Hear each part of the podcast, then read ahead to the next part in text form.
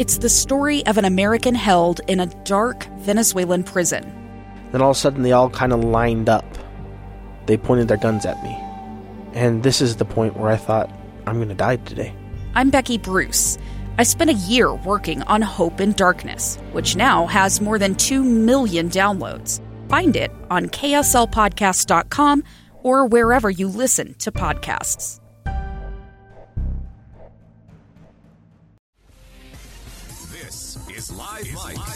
Check one, two. With Lee Lonsberry. From Utah's Capitol Hill to your schools, taxes, and all the breaking news. Hear it on Live Mic with Lee Lonsberry on KSL News Radio. Welcome back to Live Mic. I'm Lee Lonsberry into the final hour of this episode of Live Mic, uh, the final episode of the week.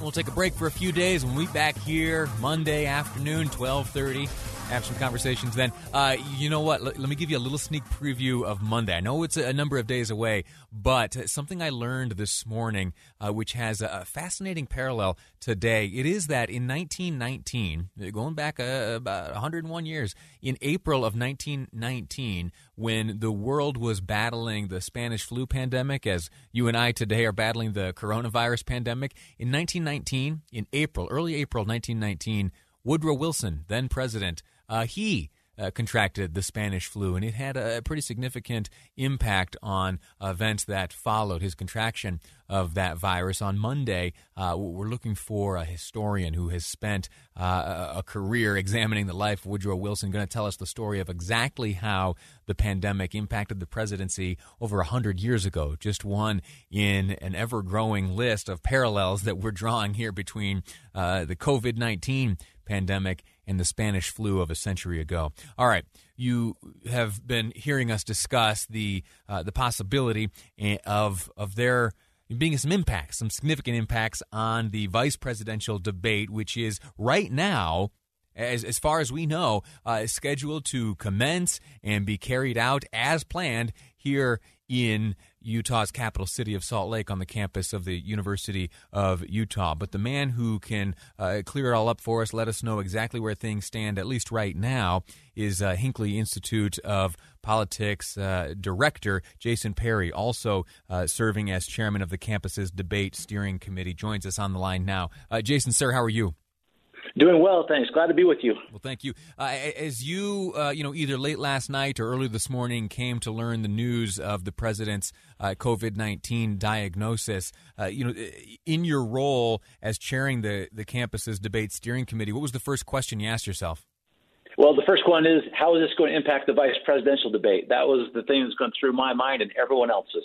Over the past number of hours, you've worked closer towards an answer to that question. What have you learned?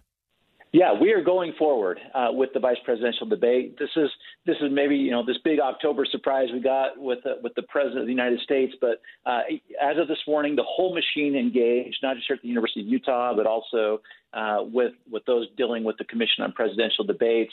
Uh, uh, Vice President Mike Pence was tested uh, this morning, along with his wife, has tested negative. Senator Harris has tested negative.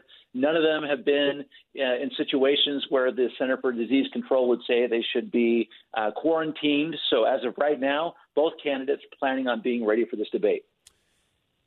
What have communications been like with the the Commission on Presidential Debates? Have they have they suggested or requested uh, any added parameters or any changes to operations, or are we just because of the uh, negative test results coming from the the Pence family uh, moving forward with the, the plans that are in place now? Yeah, it's not just because they tested negative, although that is a big component for their participation in the event. But we have been working on our protocols for just such a scenario for a very long time. For the past couple of months, we've been working with the Cleveland Clinic, and that's the that's the organization that has partnered with the Commission on Presidential Debates, and we've put together a very detailed set of protocols for every single person participating in this debate, uh, which includes not a single person will be al- allowed inside the secure perimeter that has not tested negative. Uh, we have. Mm. We have a, a, serious number of people just ready to go. So every student that's going in there, every member of the media, every member of the Commission on Presidential Debates is being tested. Will mask wearing be uh, required of those in attendance and not participating in the debate? I, I, I, have learned since that there were a number of audience, and you could see uh, from the broadcast a number of audience members ha- had declined masks that were being distributed by the Cleveland Clinic. Uh, will that be allowed at the University of Utah? Uh, I do understand that that was an issue in Cleveland, that, but it is mandatory for us here not, on our campus and also for the people who will be participating. So e- even right now, you see every worker that is out there on President's Circle getting ready. Every one of them is wearing a mask, and if they're not, they're stopped immediately and given one or asked to leave. This is something we just have to do. It's been a requirement at the University of Utah uh, through this entire period, and that's one thing we have we have said inside Kingsbury Hall and inside the secure perimeter has to be everyone has to be masked. What's the spirit like at the university? I, I can imagine that there is one uh, of great excitement, right? We are playing host to something historic, and certainly in the context of what transpired the other night uh, in Cleveland uh, between the two candidates, we will get a very different look at the campaigns, and that will happen here at the University of, of Utah. What are spirits like?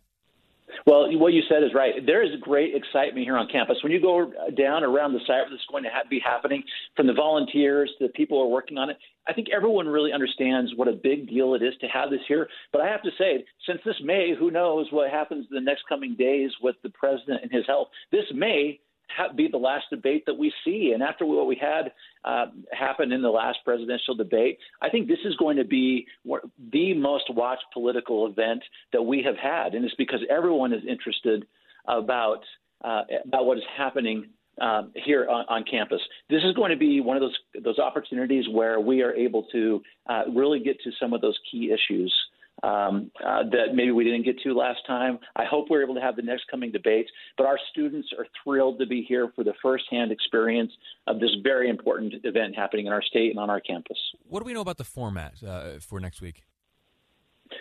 Uh, well, this, this, is going to be a, a 90 minute uh, debate. The candidates uh, will, will be seated uh, taking questions from Susan Page. She's the bureau chief for USA Today.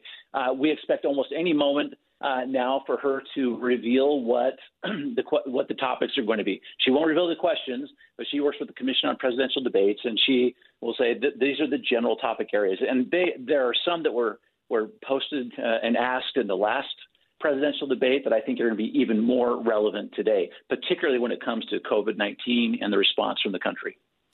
Jason Perry, thank you so much for your insight. Best of luck to you next week. Looking forward to crossing paths with you again here soon and speaking to you as we uh, approach this historic debate, which will take place here uh, in the state of Utah at your campus, the University of Utah. Jason Perry, Hinckley Institute of Politics Director, and right now serving as chairman of the campus's debate steering committee. Thanks again.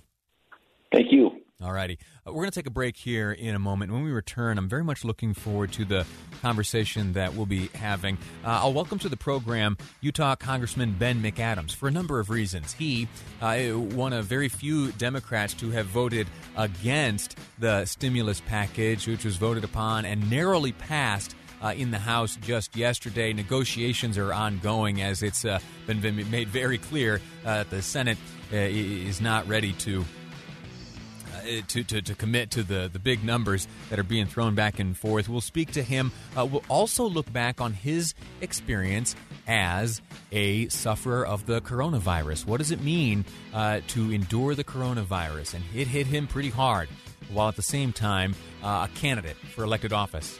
Ben McAdams, my guest next on Live Mic. I'm Lee Lonsberry, and this is KSL News Radio.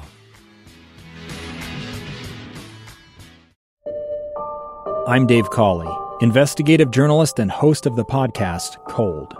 Don't miss Cold's new season 3, where I look into the unsolved disappearance of Sheree Warren, a woman last seen leaving her job at a Salt Lake City office in 1985. Police cast suspicion on Sheree's estranged husband and boyfriend, but never made any arrests or recovered Sheree's remains. Find Cold Season 3, The Search for Sheree, anywhere you get your podcasts.